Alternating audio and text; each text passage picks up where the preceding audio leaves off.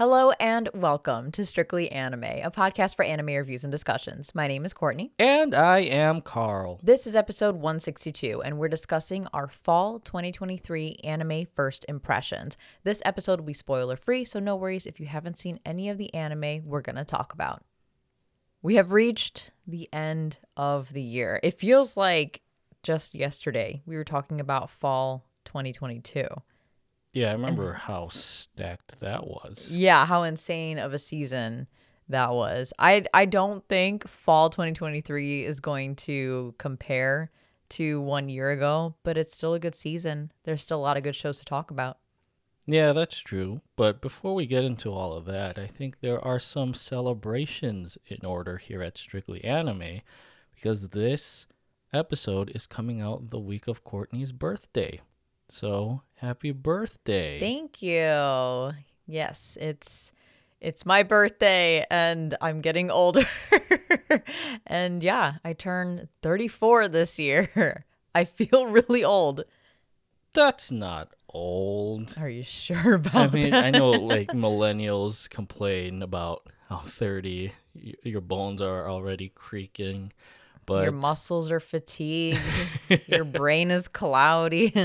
there are still many more years ahead of you than behind you. So, um, but hopefully you'll revel in this moment and, and celebrate. Um, we, we've already had a couple of celebrations um, leading up to this week. So, despite the millennial laments of turning any age after 30, um, hopefully you'll still still have a good birthday. yeah, I'm really excited because I decided to do things low key for my birthday this year. And years past, I know we've talked about this on the podcast. I typically group my birthday with Halloween because it's only a few days apart. And we'll host like a big Halloween slash birthday party, um, invite all our friends out, of course, and, and uh, encourage everyone to dress in costume. This year, taking a step back from that, um, I wanted to do things a bit different and just do a low key, chill birthday. So I actually took the entire week off of work so I can spend all of my time with you, with Rigby, and of course with our baby. Just be at home, just relax, and not have to worry about my day job. Yeah, and actually, speaking of like the parties we've hosted in the past for your birthday, um, a lot of our friends came up to me and asked, like, "Oh, when's the party this year?" like they were expecting it, um, and I, I had to tell them like Courtney's have or she's taking a change of pace this year, um, so you gotta find another party or just make Find your- another party. make make your own. uh, but yeah, I mean, I think that's what I did for my birthday. Is like I just wanted to keep it low key this year.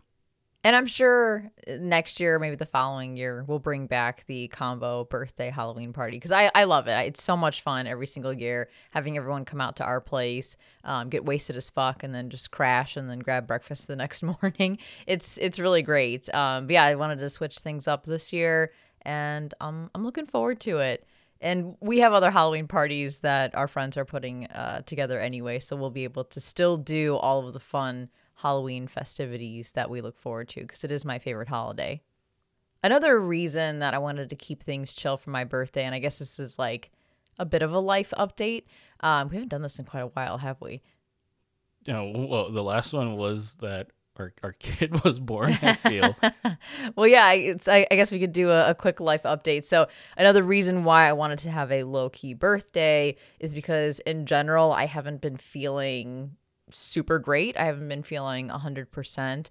And a lot of that, I'm sure, is um, some of the after effects of having a baby, um, but also just in general, like I've I've been feeling super fatigued, super exhausted, and there's some some things I'm you know working through um, to kind of figure that all out with with my doctor and everything, and trying different remedies. So I have been extremely extremely tired, and that kind of ties into um, I guess the podcast as well, because you guys may have noticed that the past several weeks we haven't been as good about posting our strictly anime episodes um, on Mondays, uh, like we typically do.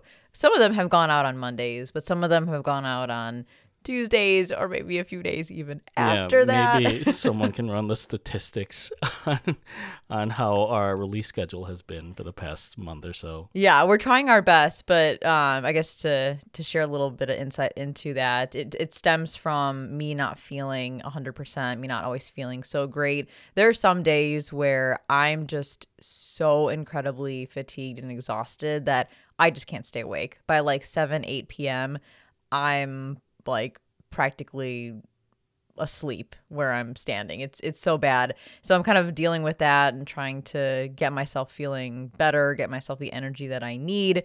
But because of that, you know, we typically record at night because that's when our, our baby goes to bed and that's the best time for us to record uninterrupted. But I yeah, I'm like not even awake half the time. so it's been a, a balancing act um, for us to give me time to recover and, and to work through all of this while also being able to get our episodes, um, you know, taken care of and, and recorded and whatnot. So we, long story short, we appreciate you guys being patient with us. We apologize if our delayed episode releases have you know, cause any inconvenience to you guys because I know a lot of you look forward to that every Monday. Some of you have shared that you even listen to our podcast while you're working or on your commute or whatnot. So do know that we are trying our absolute best and we we are certain that uh, you know this will get better um, once I'm able to overcome my my extreme fatigue. Yeah, we seriously appreciate everyone's understanding. Um, I know we had an announcement on our Discord about some of our delays, and it seems that you know people on our Discord and our listeners have shown an understanding of it, and you know they still are active on that Discord. They still engage with us um, in other forms uh, with our podcast. So again, all of that support um, does not go unnoticed. So thank you again for everyone for your understanding and your support and rest assured, there are exciting things that are still going on in Strictly Anime. Um, you'll hear about them very, very soon. On more of a positive note, I have finally watched or started rewatching Kaguya sama Love is War. I did it. I finally watched the first episode again. So this stems back to episode 150 titled Anime That We Dropped, where we shared our dropped list um, from Mal and we asked our Discord members to vote on which of our dropped anime each of us has to rewatch, has to give another try to. And mine ended up being Kaguya sama. So it's been a little while, but I finally mustered the courage and found the time to watch Kaguya sama. So, yes, I'm only one episode in, but I promised that I would give everyone an update as I progress through this. And first episode in, I feel similarly that it is a lot. Like there's a lot going on in the show, and that's what initially made me drop it after 3 episodes. I just felt like it was too much. It was like too chaotic. Um it was just uh, very intense to watch, but watching it a second time, especially after seeing a, a lot of anime that I can't I can't think of off the top of my head, but there have been other anime that I've watched recently that have sort of that like intensity behind them and a very fast-paced storytelling style that makes Kaguya-sama feel a little more familiar now. I don't know if I just happened to watch it the first time in a period where I just hadn't seen any shows with a similar quick pace to them and maybe Kaguya-sama came in like too hot for me, but it's better this time around. I'm going to keep going with it. I'm going to see if I can try to make it through the first season. But, you know, one episode in, I, I think so far, so good. By fast paced, do you mean like how it's segmented into like particular mini stories between Kaguya and Shirogane? Kinda. I guess maybe fast paced isn't really the right term because it's not like they're rapid fire going through all of these segments. It's just more like the cuts are super quick. Um, and then like I get the the idea is like it's a mental battle between the two main characters, but I I just feel like it's I don't know, it's like chaotic at times. I think chaotic is a better word than like fast paced. It's just very mm. chaotic the way the story is told, the way they go through these mental battles, um, and and the way everything is portrayed on screen, like even just the animation style, it's just like very in your face sometimes. And yeah, like I said, it's it's not as bad this time around. Maybe because I've already seen this episode a while back, or maybe because, like I said, some of the recent anime that I've watched kind of has a similar vibe to it. But you know, I'm I'm trying to be positive here. I'm giving it a genuine go. Everyone wanted me to watch Kaguya-sama, so I'm gonna try. I'm trying my best. I can see it. It's like there's a lot of romantic tension with seeing which of the main love interests is going to confess. Um, and I think they express that through very extreme means in this series. Um, and then, you know, what's her name? Chika. Was Chika in the first episode? Yes. Okay. Yeah, she inserts her chaotic energy, and that just makes everything like twice as twice as energized. Uh, but I don't know. I, I enjoy the show. I, I think I feel like the segmented stuff provides like funny little vignettes that give a little bit of insight into each student's lives. Um, but hopefully you'll you'll appreciate the show a little bit more as you continue your rewatch of it. Have you watched past the first season? I have not. um, I, I've been meaning to, but you know, there's always an onslaught of anime, especially with these seasonals that sometimes you just have to push it to the back end before you get a chance to getting around it again. Well, if I stick to Kaguya sama and I, I don't end up dropping it again, then maybe we can watch it together. O kawaii koto? Did I use that right? Well, I have to ask, do you have an update on your dropped anime? No. Oh, okay. um, yeah, I'm still stuck on some summer anime, and then I just a- randomly added what is was it called?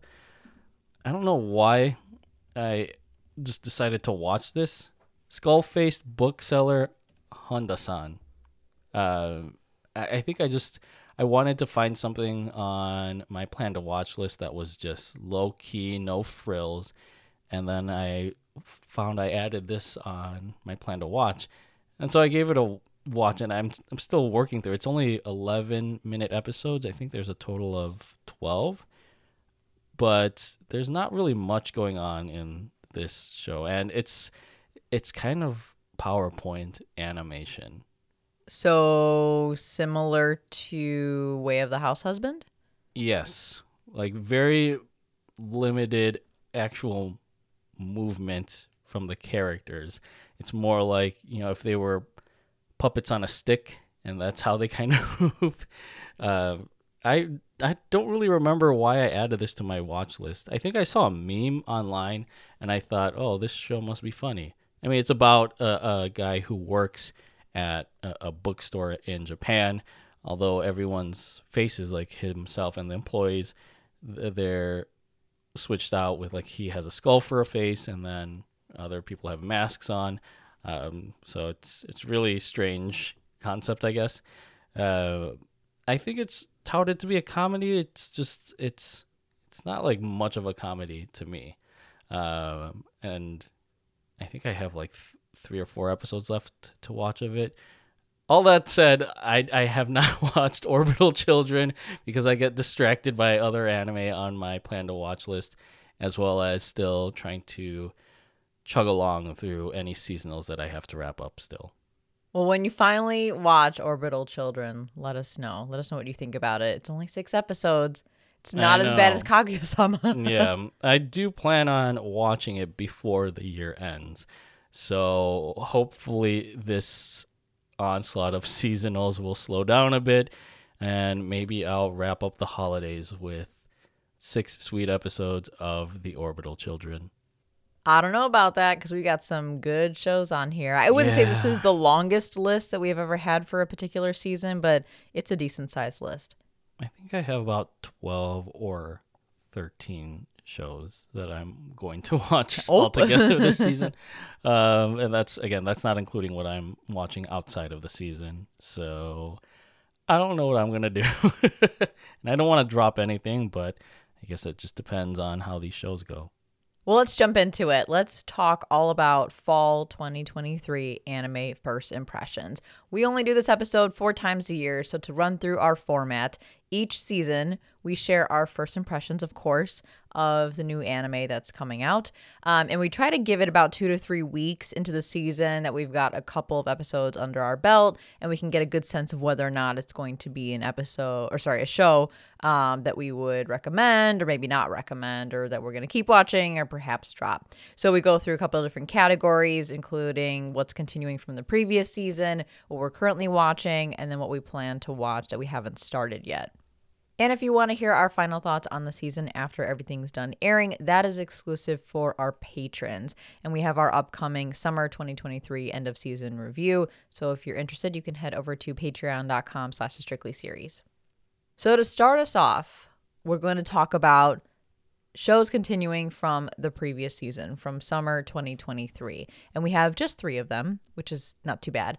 And the first one is Jujutsu Kaisen Season 2. We are 11 episodes in out of 23, so we're right around that halfway point.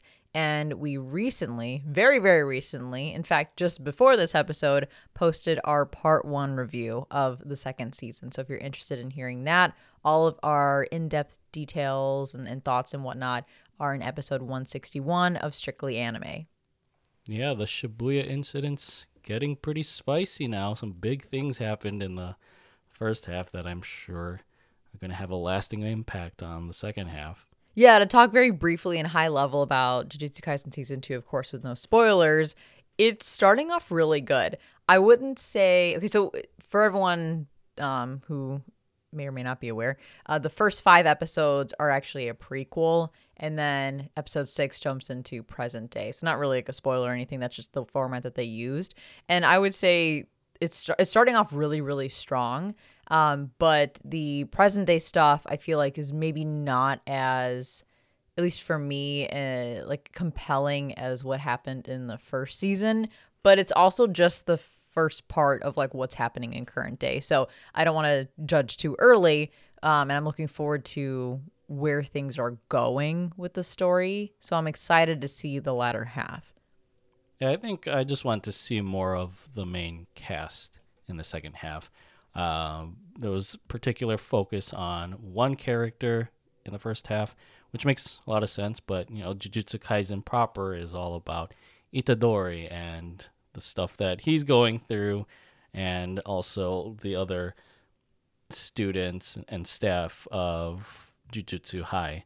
Uh, so hopefully they'll expound upon that a little bit more with the second cour. Um, I've already heard spoilers about episode 12. You have? Oh boy. yeah, Twitter? so- yeah, thanks Twitter and just social media in general.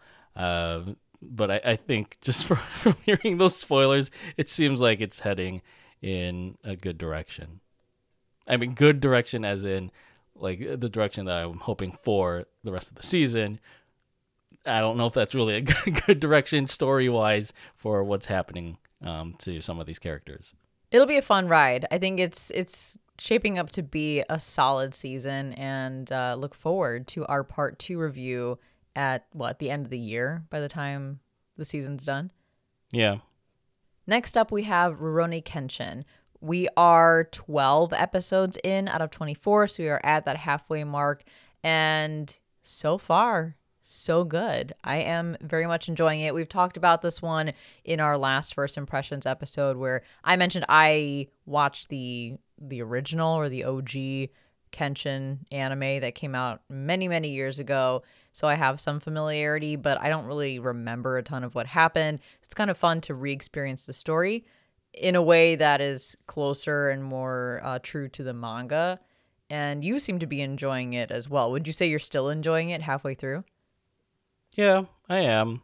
It feels like I- might have mentioned this in the summer impressions. It feels like watching a Saturday morning cartoon, probably because like since this is adapting a manga from I forget when I think it was made in the the, the 90s. Um, it just has that sort of nostalgic feel to it. And there have been several different arcs in this first half for Rurouni Kenshin that have been compelling, but right now um, it's in a very interesting arc where Kenshin is kind of put to the test uh, against his values and his his morals. Uh, so hopefully we just get continue to get more of that. Um, that's that's all I hope for. And last for the category of anime continuing from the previous season is Zom 100 Bucket List of the Dead. So this one is a very interesting situation. Uh, we are six episodes in out of 12, and we can't progress any further than that because I don't think there are any episodes beyond that, or have we not caught up? I'm confused. Did I not update No. my list? We are not caught up to where the anime is currently stopped. Okay, I got, I confused myself at 1st I'm like, I know it's more than six episodes that have aired, but we haven't gone So I to think that. there have been nine episodes total that have aired. Um, the last one being late September, but then the show went on an indefinite hiatus. I don't remember exactly what the hiatus was in regards to. I'm assuming just you know production issues, um, but yeah, episode ten, it still has no release date announced. I really hope that the production delay doesn't derail the anime because it's really good. I am enjoying it so much. I love the vibe. I love this unique spin on the zombie genre. I know it's not the first to do what they're doing, but we don't see it very often. So it is like it is nice to see a more like fun type of zombie show and I, I just think it like the production value is so incredibly high for this show. The humor hits just right. Like bug films they're doing a great job with this. So whenever this comes out of hiatus and they're able to finish out this season i just hope we don't get like a uh, like a what, which one am i thinking of Isekai Oji-san. that or um, Wonder Wonder, Egg Egg, Priority. Yeah, I'm like, what is the name of that show? Like those situations where there was a hiatus and then they finally finished the show, but the ending or the last few episodes just didn't do the show justice. You could tell that the production delays and everything going on with the studio impacted the final result. So if Bug Films needs a little bit more time to finish out this season strong, I'm all for it. I'd rather have a great end product than something that comes out quicker but isn't as well polished. I think there have been delays throughout the anime's release schedule. Uh, I'm looking at an article from IGN India, which says episodes 4 to 9 were initially delayed by one day after their intended release dates. Um, but now it's the whole anime that's been delayed. Even though there are only three episodes left, uh, headline or the subtitle for the headline says that the anime has been marred by production and scheduling issues, which seems very common nowadays. Um, but yeah, it's just odd. It's only three episodes left, and now we gotta wait. Who knows how long? Um, yeah, I hope that the hype doesn't die, uh, and I also hope that the quality of the anime also doesn't falter because I'm getting yeah mad flashbacks to Isekai Oji-san, which by the end of that I was just like, just get this fucking anime over with. But I hope that's not the case with Zom 100 because I'm really enjoying this show a lot more than I did Isekai Oji-san. Maybe we'll get lucky and it'll release sometime soon with Halloween coming up. That would be great timing, but I don't think that'll be the case. So now we move on to currently watching. So all of the anime that are releasing or premiering in the season. To start us off, I am watching an anime called My New Boss is Goofy. I am too. Oh, wait, you are? Oh, okay. Yeah. well, I don't know your motivation for picking this one up, but my motivation is that my favorite voice actor, Yuichiro Umehara, voices one of the main characters. My motivation is that it's an anime that centers around the typical workplace millennial, something that we can relate to. Yeah, that was also one of my my motivators. I was like, "Let's go, a show about working adults." Yeah. very relatable. So yeah, I think uh, Wotakoi was the last one that I watched, and probably the only other one that I watched so far. Um, I'm one episode into this. How many episodes are you in? I've seen two, and this is slated to have 12 episodes total. I I'm enjoying this. I feel like interestingly, even though this is about adult men, this is going to be the fluff of the season for me, like the fluffy anime, the the feel good stuff. And I saw somebody comment about this show saying that it's the spiritual successor to Play It Cool Guys, which I think came out last season. And that is very much the case. So if you've watched Play It Cool Guys and you enjoyed that type of anime, which is pretty much hot guys doing cute things, My New Boss is Goofy is right up your alley. Play It Cool Guys came out last fall season. Oh shit, I'm so off then. That was a year ago. Yeah. I don't know why I thought it was a, I a mean, it- season or two ago. it, it wrapped up um, earlier this spring, so maybe that's why you thought it was.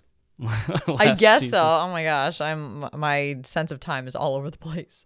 But it's not by the same mangaka. No, it's just same similar sort of premise, where it's just like fucking clumsy guys. Yeah, it's it's truly the hot guys doing cute things like category. I know that's not an official category, but it feels like it should be because this is the second show that I've come across like this. There's probably other ones out there, and honestly, if that became an actual genre, I would be all for it.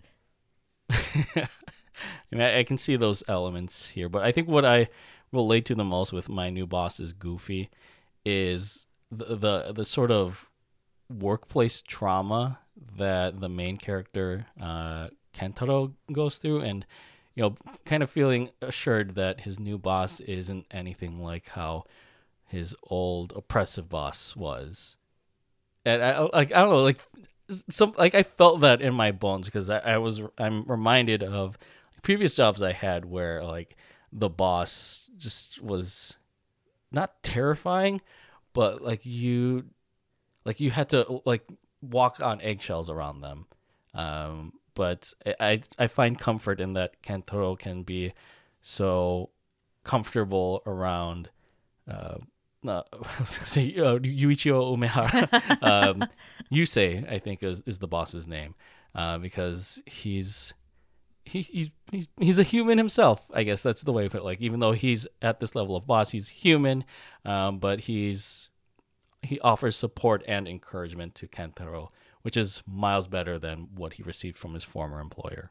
The format for the show seems to be like segmented or what do you call it like vignettes or whatever. hmm I I think there's a bit of a storyline here mostly around the main character's journey to feel comfortable in his new working environment and not, you know, initially have these like visceral reactions to things as he relates them to his old job. But I don't know if the show's going to have much of a story beyond that. Or maybe the other part of the story is like he grows in his career or whatever. But right now it just seems to be very much like, you know, adventure of the week type of formula. So if you're somebody who's looking for an overarching story, this may not be up your alley. But if you enjoy the fluff, if you want to just see like something that's very calming, um, very relatable, and just like nothing too intense to kind of like turn your brain off and watch and enjoy, this could be a really good option. The next show is Dr. Stone New World Part 2. So I'm watching this one, but Carl has not watched Dr. Stone, although I highly recommend it to him. I am two episodes in out of 11, and it's essentially the second part of the same season, uh, New World, and I'm enjoying it. I love where we're at in the story. Of course, it's picking up right where the first part left off. Makes sense because it's technically part of the same season, and it's great. We're at like a really interesting part of the story. I'm loving where Dr. Stone is going. And I talked a little bit, I want to say in our last first impressions episode or somewhat recently about the the shift in Dr. Stone's like not tone but focal point because if you've watched the first season or two, science was the focal point. They spent a lot of time showing us how Senku solved different issues through the use of science and how he applied science um, to help progress the society. And then as the show goes on, it feels like science kind of takes a little bit of a backseat because they're still explaining the scientific processes that he's going through. but not nearly as in depth as they were in the beginning. And I kind of like was sad about that. But now where we're at in this current Doctor Stone season, I think it actually makes sense. I think they're sacrificing a little bit of the focus on science in order to give more attention to the really interesting turn of events in the story. So I'm okay with this.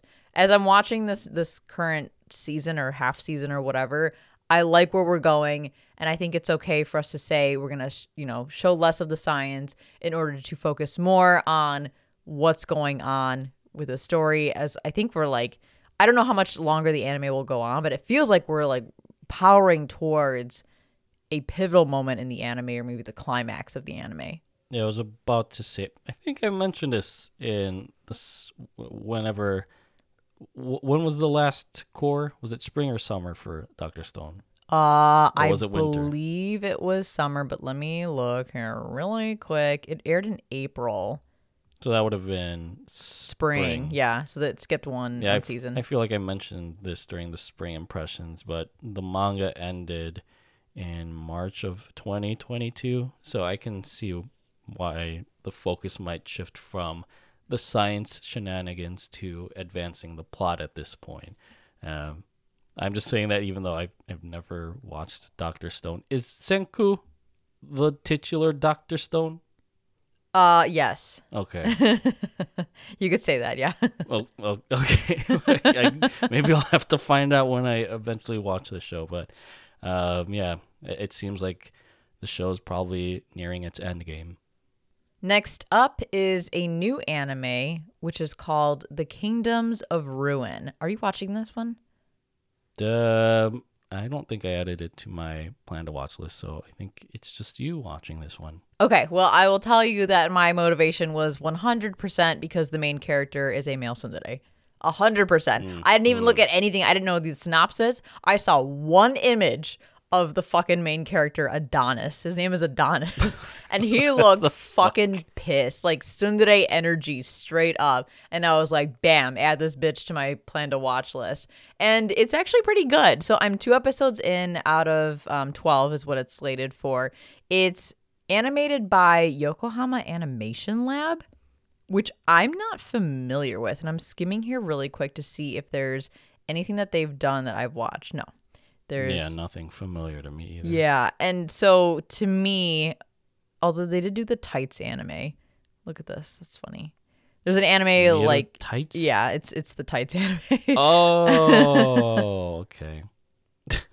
so I'm not familiar with the studio, but they're doing a really good job. Like the first episode was very impressive. The animation looked really really good. Um, and second episode uh didn't have as clean animation because I'm sure they're wanting to impress people with the first episode, but it still looked really, really nice. And the way the story is unfolding, I find it to be very interesting. It's basically about um, a world that is advancing with their technology, but prior to that, they were supported by witches. Like there was a you know a, a society between there was an agreement, I guess, of sorts between the witches and the humans that they would help each other out. And now that humans are progressing with their technology, they no longer need the witches. They got rid of all the witches. And now we're seeing the aftermath of that. We're seeing the results of their decisions, which is basically a tsundere guy who's just really pissed about all of that. Oh, it's like the like the Salem witch hunt trials. Kinda, yeah. And then insert with tsundere. yeah. so uh, the the tsundere drew me in but the story is keeping me here. I think it's got some promise to it. I, I just don't really know what to expect at this point because I'm not familiar with this IP, but I'm here for it and I'll, I'll keep watching it. Plus, the main character is voiced by Kaito Ishikawa, who's one of my favorite um, voice actors. So he, he's really good at doing tsundere roles. Uh, so he's a great cast, in my opinion, for this character. But if I think this one's a really good option, then maybe I'll encourage you, Carl, to watch it. Maybe. the next show on our list is for sure something that we're both watching because we've been watching it physically together, and that's Ron Kamonohashi's Forbidden Deductions. Although I think the manga is called Ron Kamonohashi Deranged Detective. You know what? I kind of like that title better. so we're two episodes in. It's slated for 13 episodes and it's it's truly a quirky buddy cop anime. We've had a couple of these before. Um, I think the one you most recently watched is Buddy Daddies. hmm Although the way I see this, it's sort of like Ace Ventura meets Code Geass. Oh, yeah. You- you okay. did you watch Ace Ventura? Jimmy, uh, Jim, Yeah. Jim Carrey's. Yeah, Jimmy. I call him Jimmy, Jimmy. Carrey. um, yeah, just because uh, the main character Ron Kamonohashi, uh, he's so quirky, and yeah, he's fucking weird. yeah, I, I mean, forbidden deductions. Like, there's a like he's, I guess, not the world's greatest detective, but one of the most intelligent. Um, but he's limited in what he can do, and you find out the reason why for that in the very first episode. But it's his accom- accomplice. Uh, His partner in crime. yeah, his his new partner in crime, um, Ishiki, that kind of brings him back into the fold of solving these mysteries, and it's it's amazing like how they come up with like solving these or how Ron is able to solve these because it's very very intricate details about these mysteries that you don't even think about. I'm not gonna lie. I initially, like at first glance, also thought this was gonna be a boys' love because it's called Forbidden Deductions, and I just kept thinking like Forbidden Seductions. And I kind of, I do wish they, they went with Deranged Detective instead. I think that's way more fitting. But I guess Forbidden Deductions is more eye catching. I'm enjoying it. I think it's fun. I love when you have two polar opposite characters who are forced to work together and shenanigans ensue. I don't know what like the like the the main storyline is going to be at this point. I hope that there is one at some point. I, I don't want this one to just be adventure of the week style. I would like to see an actual story and some character development, but I'm enjoying it so far. Yeah, I mean, there is an element to Ron that we're not going to talk about here because I think that really delves into spoiler territory.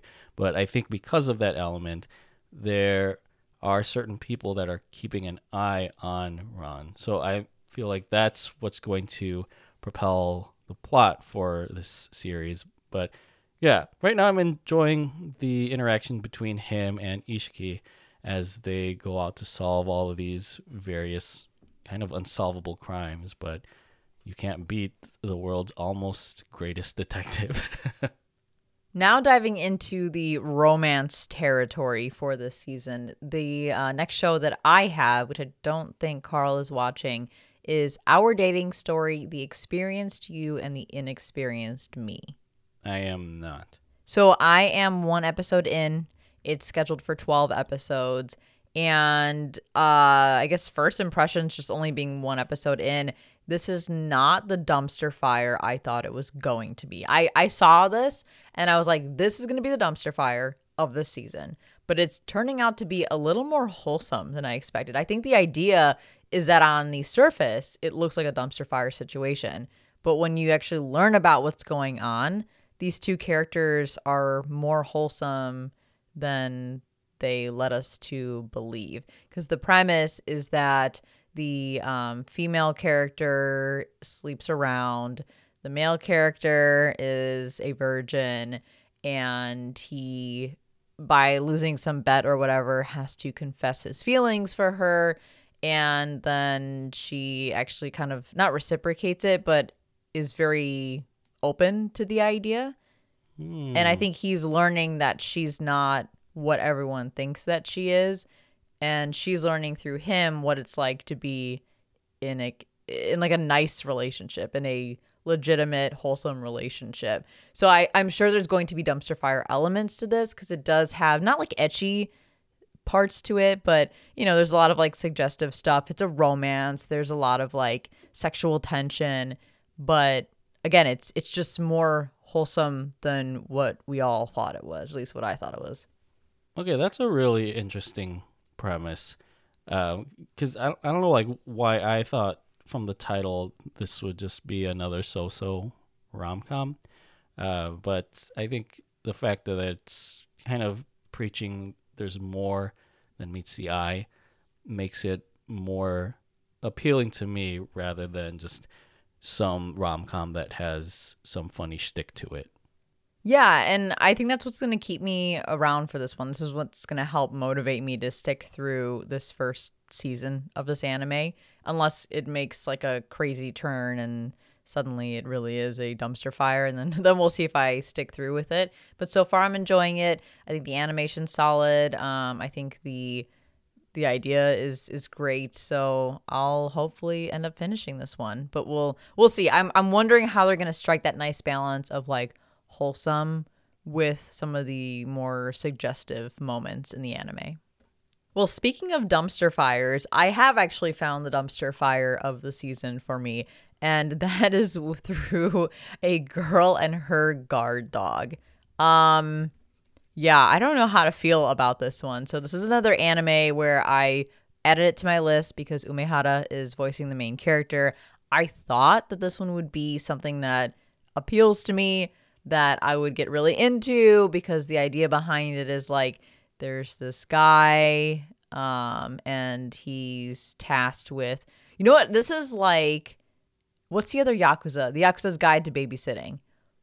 Okay, but that was wholesome this is like that, but not wholesome. okay. Like take that same okay. idea where like a yakuza member is forced or tasked to protect and, and kind of raise like a young girl. Um but then add like grooming to that. oh. And that's why it's a dumpster fire. So I'm two epi- Oh, I just hit the microphone. I'm two episodes in and it's scheduled for 13 episodes. We'll see how long I can go.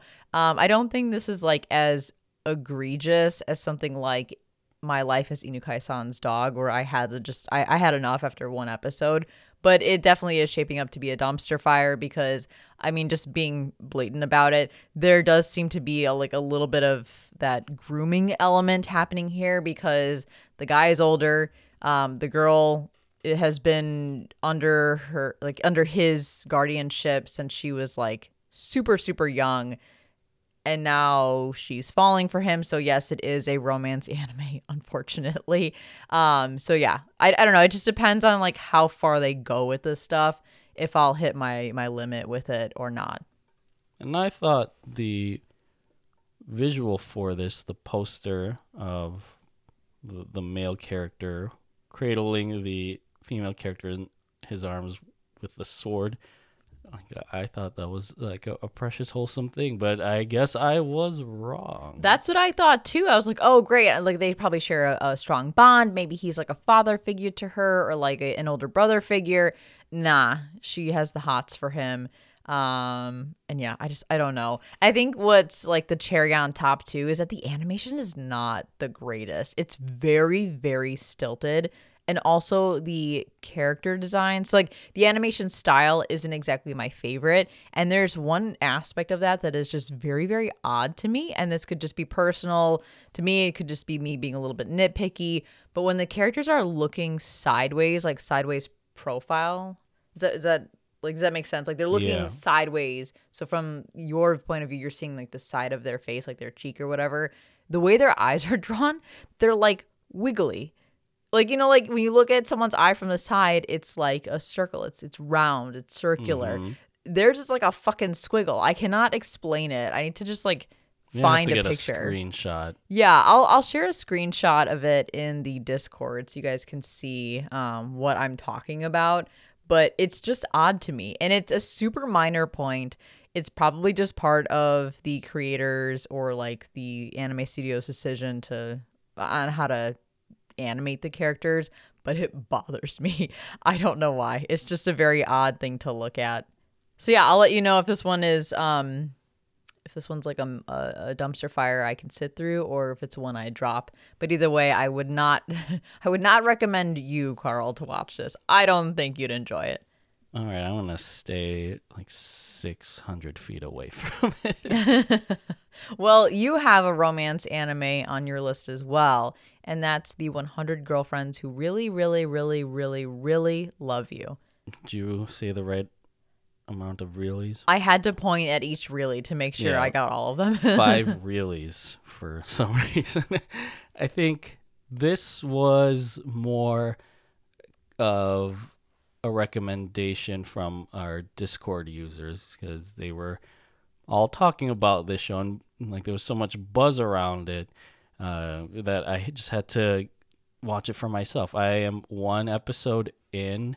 I think there's about 12 episodes, 12 or 13 episodes for this one.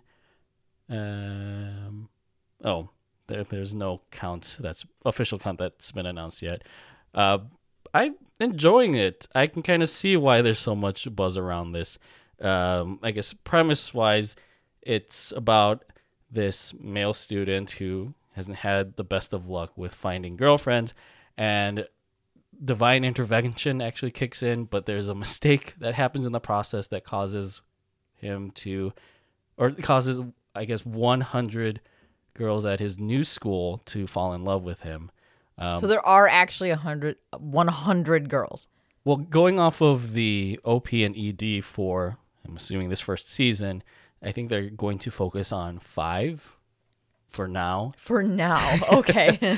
But I guess the interesting thing is that if I think his name is Rentaro, uh, yeah, the main character's name is Rentaro. If he turns down any one of the girls, then the others will die.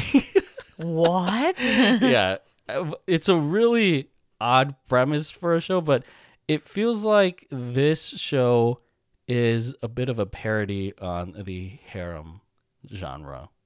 So is it a true harem where like there's no f- clear front runner for the main character or does there seem to be like one girl who's slated to win in the end but we just have to go through the journey?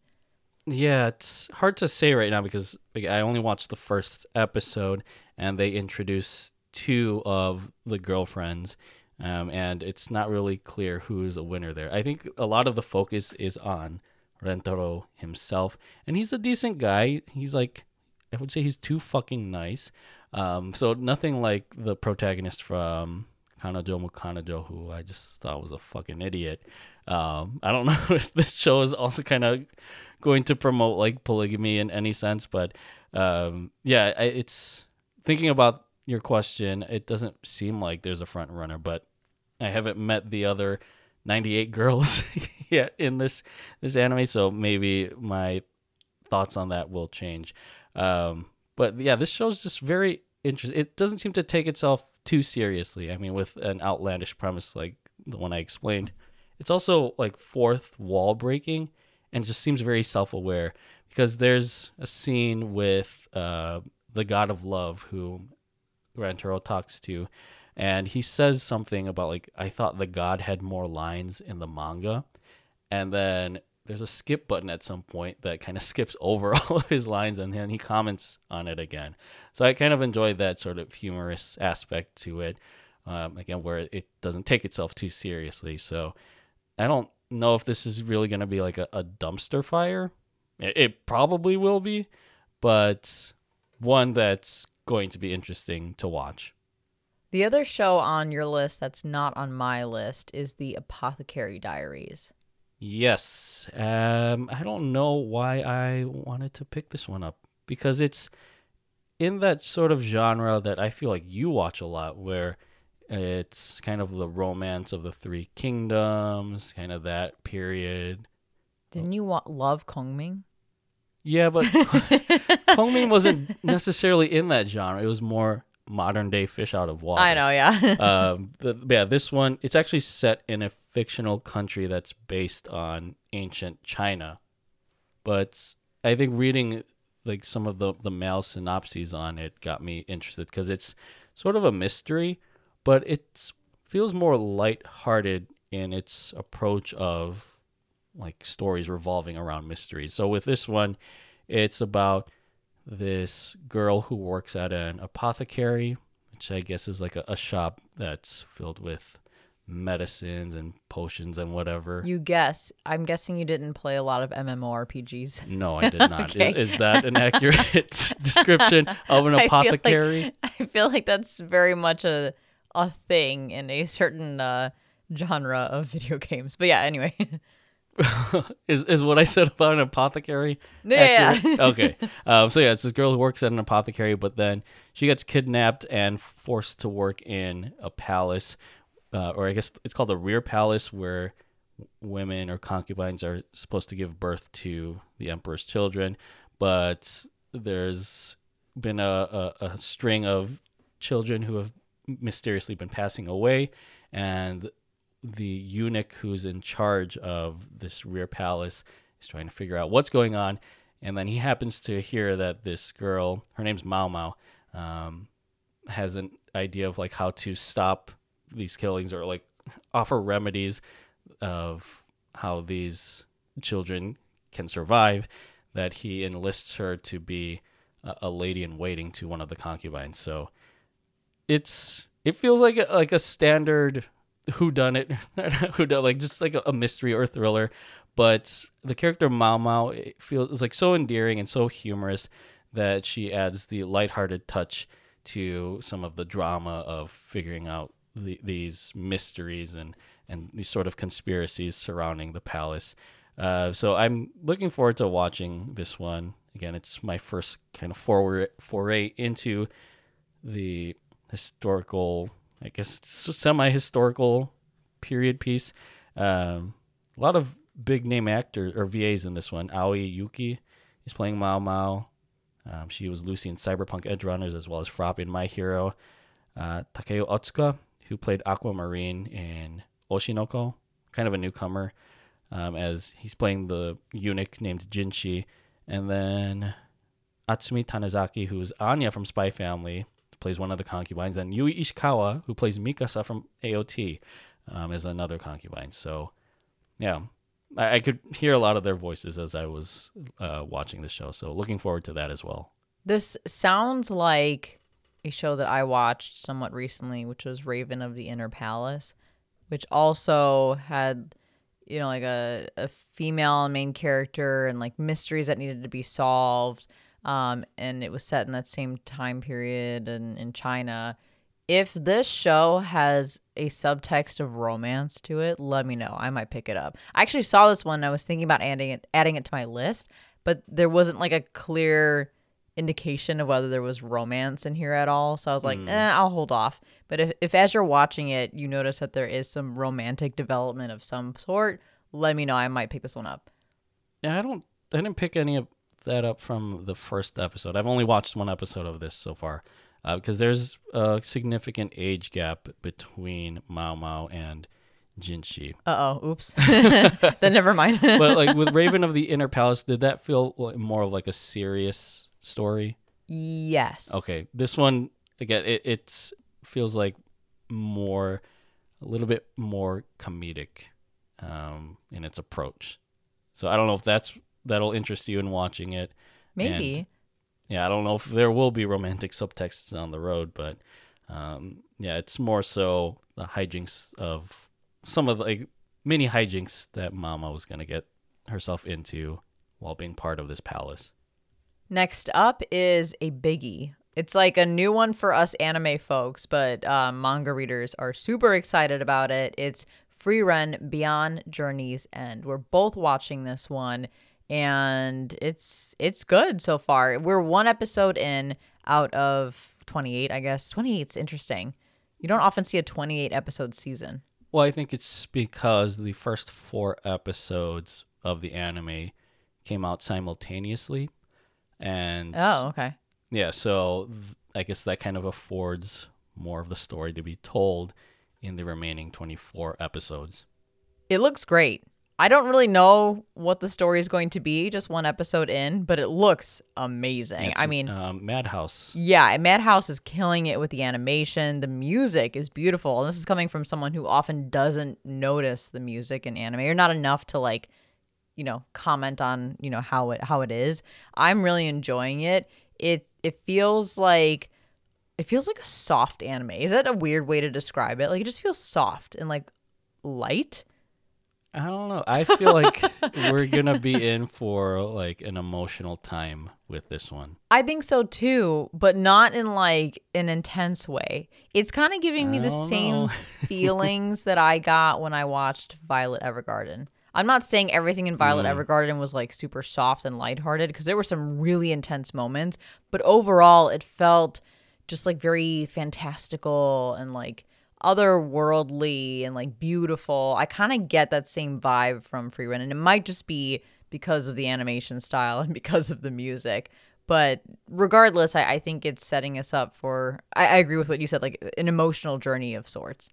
It's funny you mentioned Violet Evergarden because the music composer for this anime is Evan Call, who did the music for Violet Evergarden. Well, there you go. Because Violet Evergarden had some really beautiful music. Yeah. Uh, this is a side note. Like I was interested in this anime before I even heard about it because one of the members of my favorite J-pop music group, Atarashii Gakko, uh, Kanon, I think this is one of her favorite manga. So that's got me interested in like learning like why she loves it, but also why the manga community has been clamoring for or uh, like just been heaping praises on Frieren. And I think the premise is interesting. It, it's kind of like what really happens after the happily ever after. Yeah, that was really great. The first episode was super interesting because I not really spoilers, but like it's it's called Beyond Journey's End. So you're right at the end of a journey. Mm-hmm. So what happens next? Yeah, and it's so interesting how this the first episode like you meet the the heroes of this story, and you already feel an emotional attachment to them even after just meeting them after for a couple minutes. And maybe it's because of the way that the VAs are delivering these lines and maybe it's just the way that the story flows. Um, and maybe it's also the music like the music going from triumphant to reflective that really puts you in the moment. But I think that aspect of Frieren is going to possibly make this uh, uh, one of the standout anime for this season Next up, we have probably one of the biggest shows for the season, and that is Spy Family Season 2.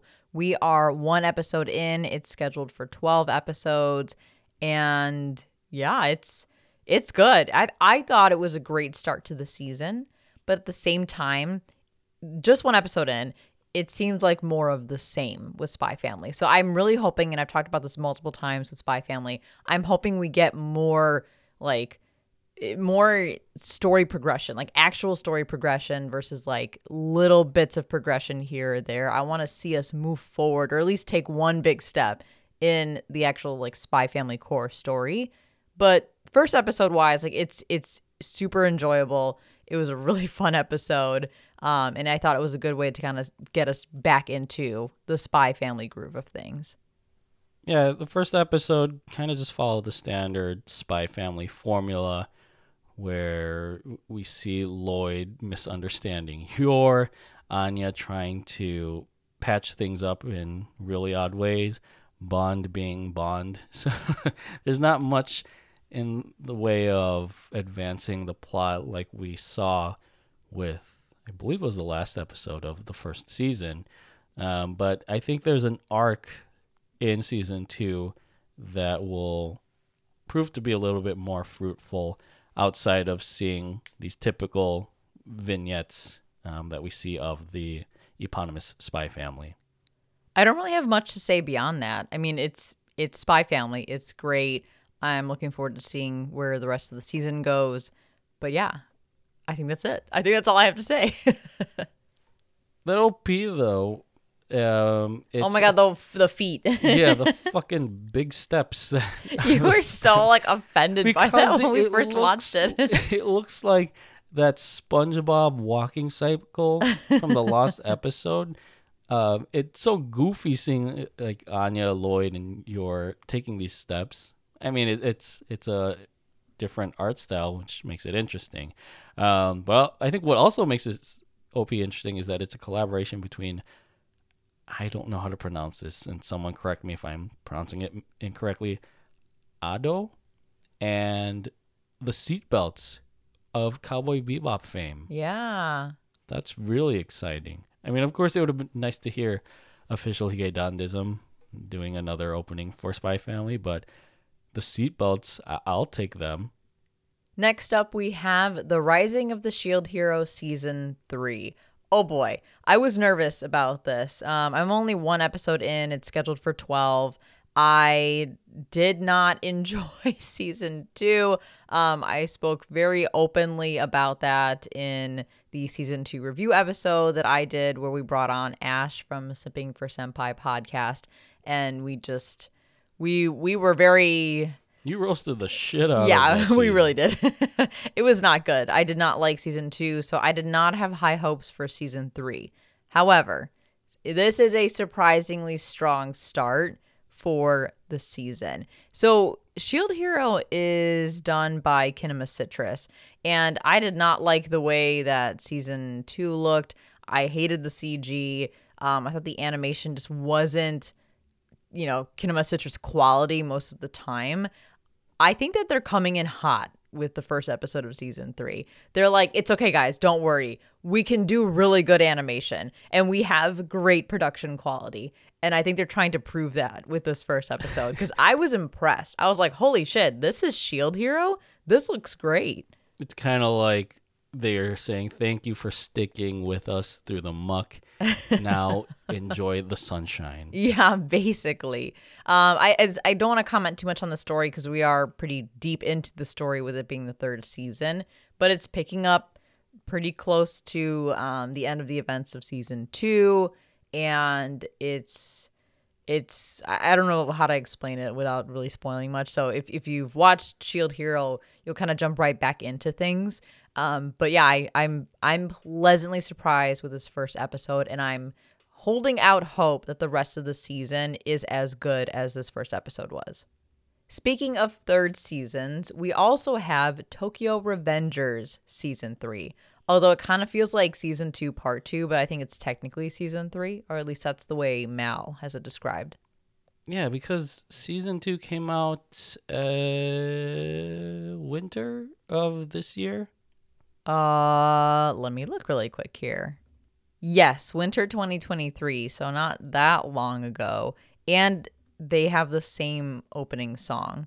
Yes, uh, this one from official Hige Dandism, which I love. Um, I think they use elements of the second bridge to kind of differentiate it from the excerpts they use from the song in the first opening or the season two opening. Um, and yeah, obviously new visuals, and with this, uh, a new focus on the Tenjiku gang that Toman has to face.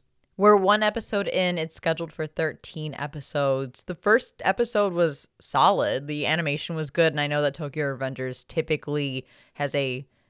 They don't have the greatest track record, Liden Films, when it comes to Tokyo Revengers and, and being as consistent with animation throughout each of the seasons. But this first episode looked really good. And uh, yeah, I just. I felt like it was jam packed. I felt like there was so much crammed into this first episode. I hope the pacing isn't as uh, intense the rest of the season.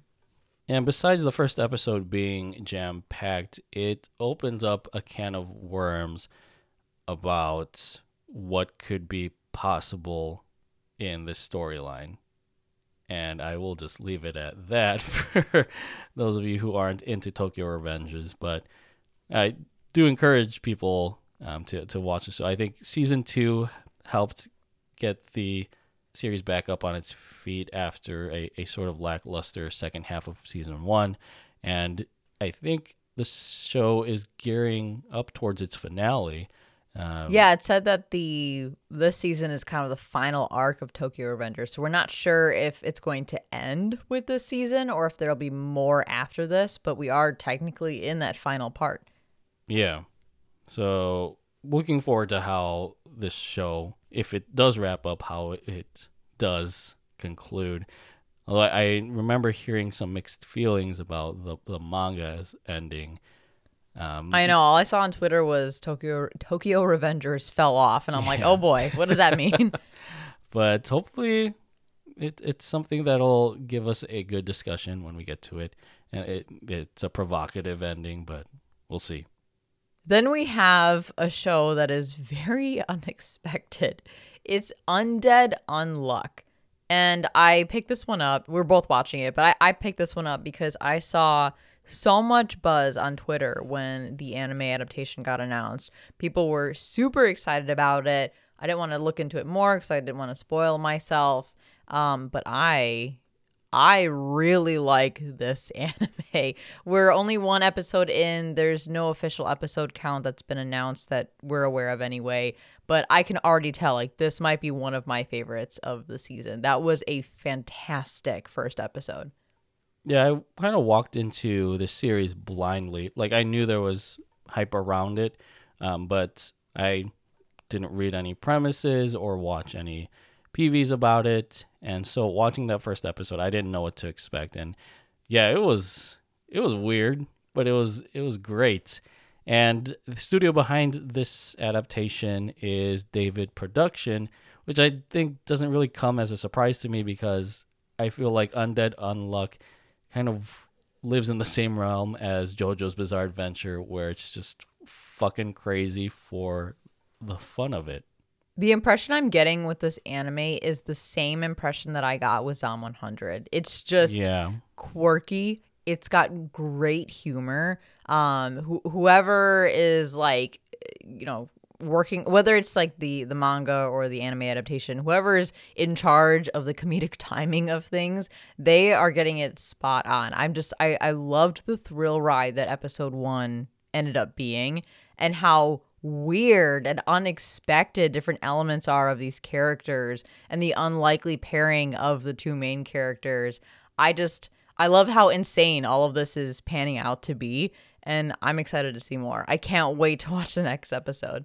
Yeah, it's an unlikely relationship between the two main characters, and they are working together towards a very strange goal. But I think that's what makes this all the more captivating to watch. Um, I, I, I, think this is a show that isn't going to take itself too seriously, as with like something like JoJo's Bizarre Adventure. Uh, but I think it's going to be a, fun thrill ride. Now we're moving on to the last category for this first impressions, which is upcoming anime, whether that's anime that have not premiered yet for this season or ones that are on our plan to watch list but we haven't started them yet. So I'll kick us off with Rascal Does Not Dream of a Knapsack Kid. This is? Yeah, this is a movie. It's I think technically the sequel to Rascal Does Not Dream of Bunny Girl Senpai. I'm not entirely sure because I haven't read the details. Um, but it's supposed to come out December 1st of this year. I don't know how soon we'll have access to it here in the States, but I do plan on watching it when it comes out because I did like Bunny Girl Senpai. And then we have another movie coming out, which just kind of confuses me, but I'm very, very excited for. And that's Spy Family movie Code White. Yes. Um, I don't know if there's a release date. It says December 22nd of this year, but similarly, who knows when we'll be able to watch it here in the States. Yeah, I, I don't know if this is. I think this is a non-canon movie. Which just like pains me. I'm Well, like, oh, yeah, God, think- non-canon anime movies. It's it's riding on the Spy Family hype train that's been chugging along They're- since the premiere last year. Yeah, they're pulling a My Hero Academia with this one. yeah, because I think that it was derived from a concept from the manga Tatsuya Endo, but I don't know where I read that or if that's just something I made up. Um, but yeah, I mean, it, I'm sure they're gonna try to f- fit this movie within somewhere in the timeline of Spy Family. I think we're still gonna watch it because we both love Spy Family. yeah, I'm definitely gonna watch it for sure. But I think if it is non-canon, it will just be kind of mindless fun for us. Then we have um, a show that has premiered, I believe, but um, you have it on your watch list. That's Under Ninja. Yeah, I don't know much about this show. I read the MAL synopsis saying that it was uh, about like a student that is going to become an assassin, something like that. I don't know. I, I've just I, I just picked this one because I feel like it's going to be fall's the fall season's mid offering, um, and I You really of- love those mid shows. yeah, you kind of just need that to balance out everything else. So I'll see if I can get around to watching this and report back. You also have um Butareba, the story of a man who turned into a pig. What the fuck is this? Yeah, one of our friends told us about this. I I think it's a it might be an yeah, an isekai if it's a guy that turned into a pig. Is it an isekai or is it a reincarnation? Oh, maybe it's a reincarnation. But the the Oh, no, it does I've say seen- it says isekai on MAL. Yeah, I was gonna say the visuals for this imply that it takes place in another world, uh, and then you just have I don't know if you're looking at the same poster, this rotund porker that takes up the the bottom corner of this poster.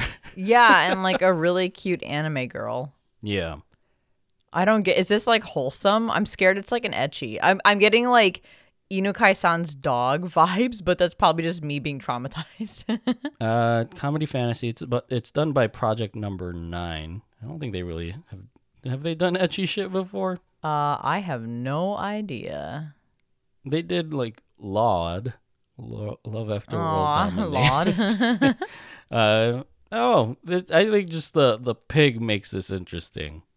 And then you also have Goodnight World on your list. I have not heard of this one. Yeah, Have I, I think because this was in the ONA category of MAL, and sometimes we just skip over those. Uh, but I heard about this through a a friend's Instagram story because they were asking like, is anyone planning to watch this show? It's a Netflix anime. It's by Studio Naz. Oh. if you remember them from, I think they did Sabikui Bisco. oh man, that one was it started off so good and then kind of faltered a bit. Yeah. Um I the premise of this from what I read on MAL is that it's a it's about a game about a family played by people from a broken family who don't know they're part of the same family. Oh wait, they did My Sister My Writer. Uh did they? Yeah, the, the Studio Naz has My Sister My Writer Yeah. on here. Oh boy. well, and yeah, that makes things interesting. and wait, what and Lucifer and the Biscuit Hammer. Uh-oh. Yeah. um I don't know what to exp- like I don't know why Netflix thought hey, we'll, we'll pick this up. uh, maybe it's because it, it, there's like the game aspect of it.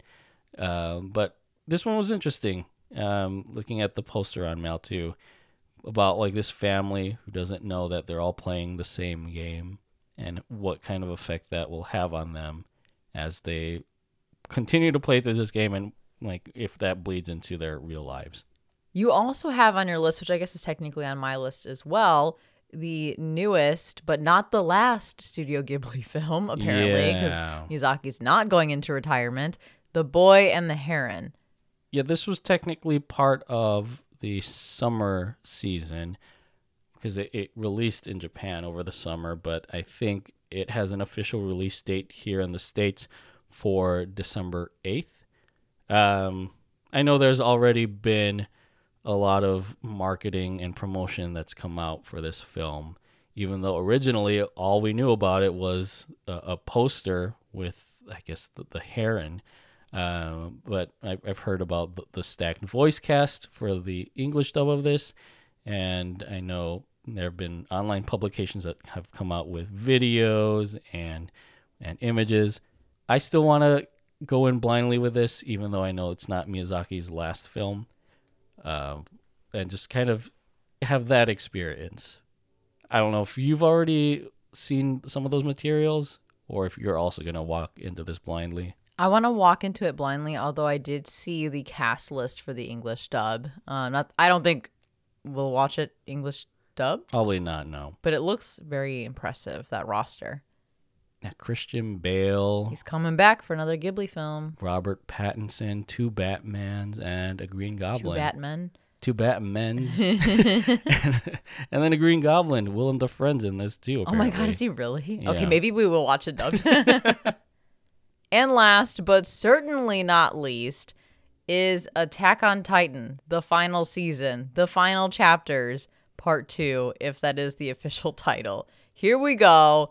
I believe, we all believe, but who knows, that this is the actual finale of Attack on Titan.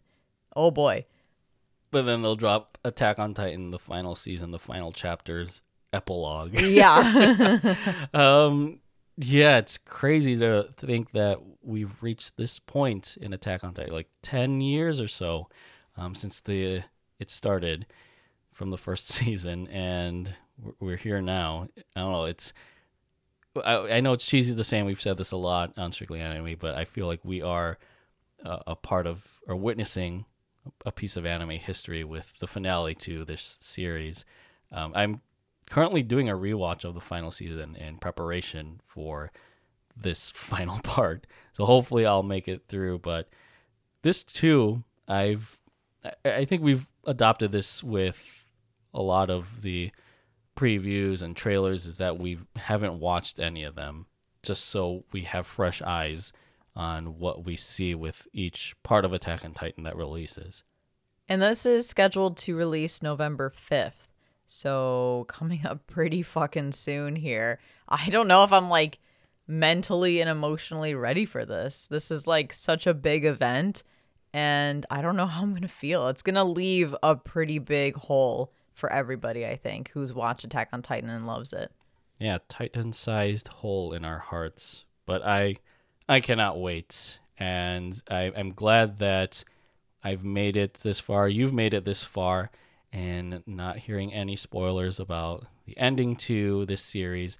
And I want to commend everyone in our Discord who has read the manga but has not said anything in our Attack on Titan chat to spoil the anime watchers um, so that we can live through this ending the way that intended without any outside interference.